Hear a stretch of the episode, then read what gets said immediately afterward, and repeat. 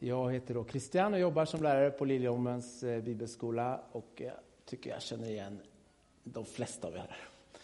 Ehm, idag så pratar vi om eh, ett tema om saligprisningarna, alltså från bergspredikan i Matteus 5. Och temat, liksom rubriken för alla de här predikarna är Vad lever vi för? Vad lever vi för?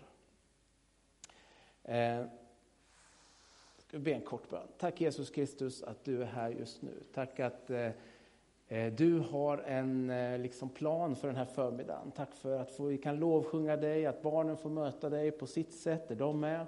Och vi ber att eh, resten av den här gudstjänsten också ska vara fyllt av din heliga Ande. Att du ska eh, tala in i allas våra hjärtan idag på det sätt som du har tänkt. Amen. För några år sedan så bodde jag i Örebro och då jobbade jag på ett härberge. Det kanske jag har berättat om någon gång förut, men en sak som vi eh, gjorde då, vi hade, det var dels ett stödboende men också ett härberge. Eh, och på härberget då så fick man komma, klockan sex varje kväll öppnade vi dörren till det. Och då fick man helt enkelt komma och köa till det. Och så fick, hade vi 15 platser eller någonting sånt där. Eh, och när det var fullt fick vi tyvärr säga att nu får ni söka plats någon annanstans, för vi har 15 platser. Men då var det så här, jag och min kollega, vi gick ner till den här dörren. Det var en liten dörr med lite larm och så där och så larmade vi av och så öppnade vi den och sen så köade de alltid väldigt liksom ordnat där. De visste vem som var först och som behövde komma in först och så där. Så kom de in, och så tog vi in en i taget eh, och sen så eh, liksom lastade vi av dem deras ryggsäck. Vi kollade lite i sådär fickor så att de inte hade några vassa saker eller, eh, eller droger eller alkohol, för det kunde man inte ha med sig in. Och sen lastade vi av dem deras ryggsäck. Eh, och den ryggsäcken den var ju liksom fylld av alla deras, alltså deras, alla deras ägodelar. var i den ryggsäcken. Och vi var tvungna att liksom gå igenom den lite grann och kolla att det inte fanns några dåliga saker i den ryggsäcken. Eh, för det skulle liksom inte komma in på det här härberget. Dels då för de andra på härberget, men också givetvis för de här som bodde på stödboendet. Då. Men ganska ofta när vi eh, börjar liksom lasta och titta, ta ut saker, då hittar vi saker från deras Eh, liv. Dels var det ofta då lite bilder på en familj som man kanske anar, eller i alla fall med samtal med dem, förstår att de inte hade så mycket kontakt med längre. Man packar ut andra saker, en sån här kofot packar man ur ganska ofta faktiskt. Och vi eh, la inte någon värdering i det, men vi anar kanske vad den hade använts till. Då. Eh, men vi la undan den och så fick de tillbaka den dagen efter igen. Ganska ofta var det såna här små sågar också, som eh, efter ett tag förstår jag vad de började användas till. Eh, och sen var det också olika, mm, det var ju inte så här att de hade droger och så med sig, för det, det tog vi, det kasserar vi om vi hittar något sånt. Då. Så det hade de ju lärt sig. Men däremot sådana här saker, det visste de att det kommer de få tillbaka. Det är ingenting som vi tar och liksom kastar, utan det får de tillbaka. Så vi lastade ur de här sakerna, liksom tog av dem den här ryggsäcken från livet. Va? Ryggsäcken där de hade, dels hade de sina glada minnen med sin familj, men de hade också sitt nuvarande liv som var fullt av andra saker som hade fört dem till det här härbergessituationen. Då. Och det var väldigt symboliskt när vi varje kväll liksom lyfte av dem den här ryggsäcken. Och så sa vi, välkomna in på härberget. Här, är, här finns inga ryggsäckar. Här är ni välkomna in. Vi har en varm dusch där nere, vi har rena kläder eh, och eh, vi har varm mat som väntar på er. Och så ska ni få sova en god natt här. Vi återkommer till det. Dagens text är från Matteus 5 och eh, i bergspredikan. Det står så här. När Jesus såg folkskarorna gick han upp på berget. Han satte sig ner och hans lärjungar kom fram till honom. Då började han tala och undervisa dem. Saliga är de som är fattiga i anden, de tillhör himmelriket. Saliga är de som sörjer, de ska bli tröstade. Saliga är de ödmjuka, de ska ärva jorden. Saliga är de som hungrar och törstar efter rättfärdighet, de ska bli mättade. Saliga är de barmhärtiga, de ska få barmhärtighet. Och Det är den versen som vi ska prata lite extra om idag. Saliga är de barmhärtiga, för de ska få barmhärtighet. Och jag då, som eh, jobbar som bibellärare, tycker om att eh, kolla då vad säger den grekiska översättningen om det här. Och då så finns det ett ord för barmhärtighet som är typ sådär, elemon eller elenon. Eh, och det är inte samma ord som Matteus använder för att säga att be om förlåtelse eller nåd. eller så. Det hade man kanske kunnat tänka att det är samma ord. Men det här är ett helt eget ord som betyder barmhärtighet. Och så tittar man på hur det här ordet har använts då, i samtida grekiska texter och så. Och då ser man att det här är ett ord som betyder ungefär så här står det. Att generöst göra gärningar som leder till befrielse. Ja, det, var, det är en lång förklaring på ett litet ord. Men barmhärtighet alltså betyder att göra gärningar som leder till befrielse. Kanske lyfta av en ryggsäck från någon, va? slänga ner den, som leder till en befrielse. Eh, och det är så som Matteus använder det här ordet. Så när Jesus går runt, och ni vet det finns texter när folk ropar till Jesus när han går på vägen, och bara, förbarma dig över mig, ropar jag till Jesus. Då menar de inte eh, liksom, förlåt mig eller eh, liksom, ta det lugnt med mig, utan de menar gör någonting, menar de. Gör någonting, ser du inte här, här sitter jag, jag är sjuk, jag har inga pengar, jag har ingen mat. Gör någonting, förbarma dig över mig. Det är där de ropar till Jesus. I vår svenska översättning så kan vi tänka kanske att förbarma sig, det innebär något lite passivt, eh, mjäkigt, eh, sådär va. Men det är det inte. Det betyder någonting annat, att aktivt skapa befrielse. Notera även att Matteus, han har ju lagt upp sitt evangelium, som vi vet, vi som går bibelskola, i fem stycken stora tal. Ett, två, tre, fyra, fem tal. Och Matteus är superintresserad av att koppla det här till Gamla Testamentet, för han vill säga, det här är den ni har gått och väntat på. Det här är den befrielse som Gud har startat i Gamla Testamentet. Det här är den befrielsen som kommer med Jesus. Så Matteus, för att alla ska förstå det, han lägger upp det i fem stora tal. I Gamla Testamentet har vi fem Moseböcker, va? som är liksom läran eller lagen som ges till det folket i Gamla Testamentet. Och nu säger Matteus fem nya tal Alltså den nya läran, det nya sättet att leva som Guds folk, presenterar Matteus. Och om man vill gå in på det här ännu mer, vi ska inte göra så hemskt mycket mer, men i Andra Mosebok så har då folket kommit ut ur fångenskapen i Egypten. Eh, de har gått igenom Röda havet, va? genom vattnet. De har gått igenom öknen, de har kommit fram till det här löfteslandet. Och där får de en massa råd och befallningar från Gud, att nu ska ni förhålla er så här. Och om vi tittar på hur Matteus har lagt upp Jesu vandring i början. Ja, vad är det som händer? Han eh, kommer från Egypten, va? de flydde till Egypten. Så han flyr från Egypten kan man säga, Jesus. Han går genom dopet, hos Johannes, alltså genom vattnet hos Johannes döparen. Eh, han går ut i öknen, en ökenvandring. Och sen så är han in i löfteslandet, bara verserna innan här precis. Så det är som Matteus liksom skriker till läsaren, förstår ni vad det här är? Liksom, nu är det här igen, ett nytt folk som har kommit och det ska Jesus nu presentera. Tänk också att det är en bergspredikan. Finns det något annat berg i Gamla Testamentet där det har getts en lag till sitt folk? Va? Det är ju väldigt mycket som kopplar här och Matteus liksom ropar ut att fattar ni vad det här är? Det här är det nya folket som Gud har kallat. För en tid sedan så hade jag några vänner som eh, var i Afrika. Och de bjöd hem mig.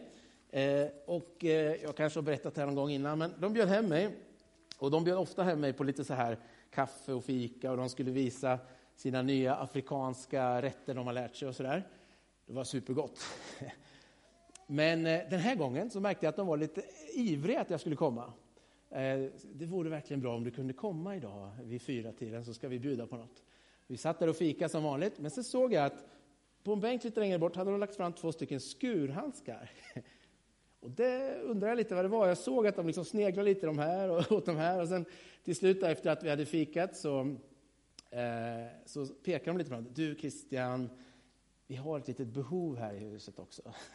Så de, aha, aha. Eh, och så gick de och hämtade de här skurhandskarna. Eh, och så sa de då att ja, Alltså det är här inne. Och så pekar de in till sin toalett, eh, pekar på sitt handfat och där var det helt liksom fullt med vatten. Aha, det var inte bara en fika det här. Men okej. Okay. Eh, så ja, och så drog jag på mig de här skurhandskarna. Eh, när jag letade reda på de här hemma hos oss idag, i morse, då var de dammiga. Det säger kanske lite vad vi har för ordning hemma i vårt hem idag. Ah, men jag drog på mig de här och sen så eh, liksom tog jag tag i den här eh, proppen då, som hade hänt i det här handfatet. Det var ju eh, väldigt vackert handfat, vitt, välpolerat, jättevackert utanpå. De hade an, liksom ansträngt sig mycket för att det skulle skina rent. Liksom. Men inget vatten föll igenom. Så jag började liksom eh, gå ner på knä, ni vet, dra upp ärmarna, kavla upp ärmarna, gick ner på knä, började skruva eh, isär de här bitarna och röret. Ehm, och eh, den doft som mötte mig där, den var inte från den här världen. Ehm, men i alla fall, jag lyckades tömma ur det där värsta. Och det som var intressant där, det var ju att det var ju inte liksom en stor sten som hade fastnat där. Va? Utan det var många, många, många, många små hårstrån. Som tillsammans med lite smuts hade gjort att det bara hade satt helt stopp. Det var inte så att de plötsligt en dag, oj då, nu vart det stopp liksom. Utan det var att det länge hade liksom samlats mer och mer och mer och mer och mer och mer och mer. Och till slut var det helt stopp. Inget vatten gick igenom. Jag lyckades i alla fall vända loss det där och den här vackra fasaden här uppe, den koncentrerar jag mig inte så mycket på. Utan det var här nere problemet var liksom. Eh, så jag skruvade isär den och så till slut så började vattnet rinna igenom och jag tömde det där eh, och eh, jag bjöds på fika igen så småningom framöver. Men jag tror att Gud ibland för oss till den här platsen där han tar på sig skurhandskarna. Alltså där han inte tittar på det här uppe, va? Där han inte tittar på det som vi vill, det vi vill visa upp. Utan där han liksom sätter sig ner på knä. Ah. Han kavlar upp ärmarna. Han sätter sig på knä. Och han säger nu sätter vi igång och jobbar ordentligt. Nu slutar vi putsa här uppe och spruta lite fint medel och få det vackert och lukta gott. Utan jag vet att här nere är en annan doft. Och här nere behöver vi skruva lite och det kommer bli svettigt och lite jobbigt och det kommer lukta illa. Men det är det vi behöver för att det ska kunna rinna igenom ordentligt vattnet. Jag tror att Gud ibland för oss till den platsen. Och det här är ju en Gud som liksom aktivt söker det som vi tror på. Det är en Gud som går till det trasiga, det är en Gud som går till det, det som luktar illa. Det är en Gud som inte framförallt går och rör sig liksom i, med kungarna och de eh, rika, liksom. utan det är en Gud som går till de fattiga, de som luktar illa, de som inte har mat. Det är de som Gud går till. Och då tänker jag i min enfald att om vi följer en sån Gud, om vi ska vara ett folk som följer en sån Gud, en skurhandske Gud, om ni vill. Då måste ju vi också vara beredda att ta på oss skurhandskarna, sätta oss på knä, kavla upp ärmarna och hjälpa varandra med de här propparna som livet har samlat på. På ett liknande sätt som den här ryggsäcken då, innehöll en massa saker som de här människorna hade samlat på sig i livet, bra och dåliga saker, så innehåller ju det här röret va? massor små hårstrån, massor små smuts som efterhand liksom bygger på och som vi behöver hjälpa varandra med att göra oss fria från. Att visa varandra barmhärtighet. I Matteus 5 så står det så här i början, att han gick upp på berget. Han såg folkskarorna gick han upp på berget, han satte sig ner och hans lärjungar kom fram till honom och han började undervisa dem. Har ni tänkt på det? Han undervisar ju inte alla folkskaror, va? utan han undervisar de som följer, alltså de här lärjungarna, är ju han undervisar. Det är de som liksom redan är medbjudna in i Guds rike. Eh, det är de han bjuder in. Och man kan i ljuset av Jesu liv tolka saligprisningarna som en slags profetisk eh, bild av att ni som sörjer nu, ni kommer bli lyckliga. Alltså en slags profetisk tanke att där framme kommer det bli bra. Gud har tagit initiativ, den här skurhandskeguden, han tillåter liksom inte att det ska vara så där. Han vill att vi ska vara fria. Han tar initiativ i barmhärtighet till oss. Och hela skapelsen. Den här stora liksom räddningsplanen och räddningsaktionen för en brusten värld, den har Gud satt i rullning och den är på väg mot sitt klimax. Så gläd dig.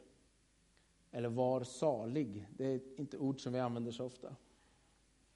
Och Betyder det här då att vi liksom passivt ska titta på på det här? Det förstår ni ju nu att det inte gör. Va? Utan vi tror på en aktiv Gud som aktivt bryter in i historien. Och vi är ett folk som aktivt ska gå och liksom förkunna det här Guds rike på olika sätt. Så vi ska inte passivt bara sitta och ta emot den här nåden och det här. Det fanns en tysk eh, präst under 30-talet som hette Dietrich Bonhoeffer. Han myntade ett begrepp som heter billig nåd. Billig nåd. Han, Bonhoeffer han var tidigt emot eh, eh Nazityskland och han dödades också på grund av det. Han eh Eh, flyttade ut i Tyskland på 30-talet men sen flyttade han tillbaka för han ville eh, liksom göra skillnad där. Och så vart han dödad där. Eh, men han skrev två stycken böcker och han myntade ett begrepp som är billig nåd. Och det är helt enkelt att jag sitter och bara tar emot nåd liksom från Gud. Jag sätter mig på min rumpa och så sitter jag och så bara ber jag förlåten och förlåten och så känner jag bara gött, gött, gött och så förlåten och förlåten och så gött, gött, gött. Så tror inte Dietrich Bonhoeffer eller jag och många andra att det ska vara. Utan vi tror att om man får nåd, om jag får förlåtelse, barmhärtighet, då leder det till att jag vill göra någonting. Jag vill, jag vill gensvara på den här nåden. Jag vill inte bara passivt sitta, oh, i nåd, imorgon ny nåd, ny förlåtelse, ja, gött. Utan jag vill ju gensvara på den på något sätt.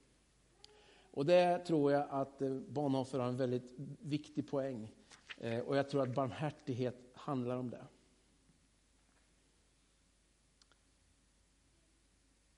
Det finns en annan text i Lukas evangeliet om den barmhärtige samariten. Jag tänkte jag skulle läsa den, för den är kanske den vi ofta tittar på när vi pratar om barmhärtighet. I Lukas 10 och 25. En laglärd man som ville sätta Jesus på prov sa Mästare, vad ska jag nu göra för att vinna evigt liv? Och Jesus sa, vad står det i lagen då? Och den här personen svarade, du ska älska Herren din Gud av hela ditt hjärta, med hela din själ och hela din kraft och hela ditt förstånd och din nästa som dig själv. Jesus sa, det är rätt, gör det. Eh, och sen sa den här rättfärdige mannen till, eller så sa den här mannen till Jesus, och vem är min nästa då? Och på den frågan svarade Jesus, en man var på väg med en berättelse som Jesus så ofta gör. Va? Jesus säger inte bara en sak, han berättar en berättelse. Han säger så här, en man var på väg från Jerusalem till Jeriko och blev överfallen av rövare. De slet av honom kläderna och misshandlade honom. Och sedan försvann de och lät honom ligga där halvdöd. En präst råkade komma samma väg och när han såg mannen vek han åt sidan och gick förbi. På samma sätt med en levit som kom till platsen. När han såg honom vek han åt sidan och gick, gick förbi. Men en samarier som var på resa kom och fick se honom ligga där och han fylldes med medlidande. Han gick fram och hällde olja och vin på såren och förband dem. Sen lyfte han upp honom på sin åsna, förde honom till ett värdshus och skötte om honom där. Nästa dag tog han fram två stycken denarer och gav åt värden och sa Sköt om honom och kostar det mer så kommer jag betala det. Vilken av de här tre tycker du var den överfallne mannens nästa? Och han svarade, den som visade honom barmhärtighet. Och då sa Jesus, gå du och gör som han. Den som visar honom barmhärtighet. Och redan här kan vi ana, va? Om, om vi kanske eh, innan för, tänkt att barmhärtighet handlar om att liksom visa medkänsla eller så. Eh, det gör ju Samarien, va? men han gör lite mer än så. Först så sätter han sig ner, han får medlidande, står det. Han känner medlidande, han sätter sig ner mannen, förbinder hans sår. Och sen ser han att det här kommer, jag kan inte lämna honom här. Ja, men jag bär upp honom på min åsna. Jag var igen, va? kavla upp ärmarna, på med jobbet, aktivt, var barmhärtig. Han upp på åsnan, ta honom till ett värdshus, sköta om honom där i en dag.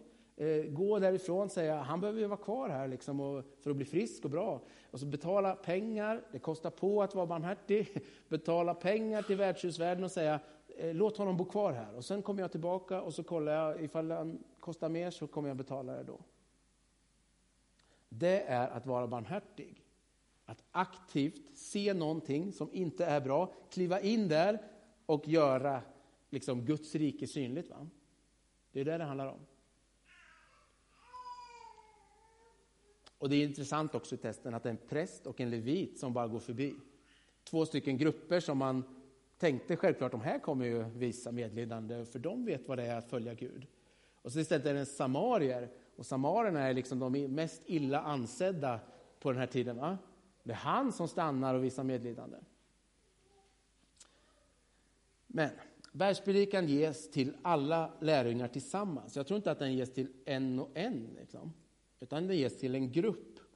Ehm, typ som vi som sitter här idag ungefär. Jag tror inte att bergspredikan, eller de här saligprisningarna, eller att vara barmhärtig kan omsättas enskilt. Ska jag vara barmhärtig mot, ja vem ska jag vara barmhärtig mot? Mina vänner runt omkring förstås. Och också andra människor som jag möter i mitt liv. Och att vara en efterföljare till Jesus idag, det innebär ju massor saker. Och i vår församling så är jag säker på att när jag bar fram den här ryggsäcken så börjar ni tänka på, vad har ni i er ryggsäck? Har ni bara vackra familjebilder? Eller har ni några trasiga familjebilder? Har ni några kofötter? Vad har ni för saker i er ryggsäck med er hit idag? Och hur kan vi som Guds församling, som är kallade in i någonting nytt, som ska visa på ett annat sätt att leva, en ny värld. Hur kan vi hjälpa den som sitter bredvid oss att lyfta av ryggsäcken? I alla fall bara för en liten stund. Lyfta av den och säga, här inne lyfter vi av ryggsäcken. Och sen kanske vi tar upp sakerna lite efterhand och tittar och pratar och ber för varandra. Men jag tror att vi skapade till att ha en sån gemenskap med varandra. Det är ett problem med det. Det finns kanske flera problem. Ja, jag, jag, nämner, jag tar två problem. Ett problem är att vi måste våga skylta lite med vår ryggsäck för varandra. Om min kollega här, om Fredrik här ska kunna visa mig eh, barmhärtighet så måste ju jag faktiskt våga visa att jag behöver det. Problem nummer ett. Problem nummer två, det är ju att jag måste se bortom mig själv och mina behov. Om jag vill hjälpa Fredrik här, då kanske det innebär att jag får eh, eh, skippa det jag tänkte göra i eftermiddag och istället umgås med honom. Det kanske innebär att jag måste betala pengar för att det behövs pengar någonstans. Det kanske innebär att jag måste avstå från saker jag egentligen faktiskt vill göra för att jag tror att det här är att visa barmhärtighet och aktivt göra det. Hur kan jag hjälpa den bredvid mig att liksom bli frigjord, att generöst få frigöra människor runt omkring sig för att vi tillsammans ska kunna visa mer på Guds rike? Och säga så här till vår vän runt omkring. Låt oss befria dig från den här ryggsäcken. Jag kan servera lite varm mat, jag kan tvätta dina kläder och kanske erbjuda en nybäddad säng. Det sista nu. Augustinus på 300-talet sa så här, att människan är inkrökt i sig själv. Människan är liksom inkrökt. Jag, kan, jag ser den bilden framför mig väldigt, jag ska inte visa det här för det kan, det kan vara dåligt skadligt, men att man liksom är inkrökt i sig själv, man tittar sig själv i naveln liksom, och man, man ser inte dem runt omkring, inte ens i församlingen. Va? Jag går förbi den här killen som ligger där på marken och lider. Jag är så inkrökt, jag har jättebråttom till mitt möte här jag ska ha strax. Eh, någon annan kommer säkert ta hand om honom. Att Augustinus redan då sa, människan är inkrökt i sig själv. Och resan från det här liksom jag-centrerade universum, där jag står i centrum, till det gudscentrerade universum, den är nog inte så enkel eller bekväm. Och längs med den vägen står ett kors. Men det är ett aktivt beslut som vi gör, att vi tänker gå från en jag-centrerad värld till en gudscentrerad värld. Och det tror jag gör, och Augustinus och många, inte att vi förlorar oss själva i det, utan att vi kan sträcka på oss och se hela världen, se varandra, se varandra i ögonen, hjälpa varandra. Jag lyfter av den av dig, du lyfter av den av mig. Och det är då vi blir liksom vad ska vi säga, sant mänskliga. Vi sträcker på oss, kanske tittar mot Jesus istället för att kröka oss in i oss själva. I vissa översättningar så översätts de här saligprisningarna så här. Fantastiska nyheter för dig som sörjer. Fantastiska nyheter för dig som är barmhärtig. Fantastiska nyheter för dig som hungrar och törstar. Fantastiska nyheter för dig som är fattig. För att det kommer någonting annat och det har redan brutit in. Det är därför vi sitter här idag. Ju. Annars skulle inte vi ta oss tid att komma hit. Utan att den här guden har brutit in i världen och vi sitter här tillsammans för att fira det och hjälpa varandra att gå på den vägen.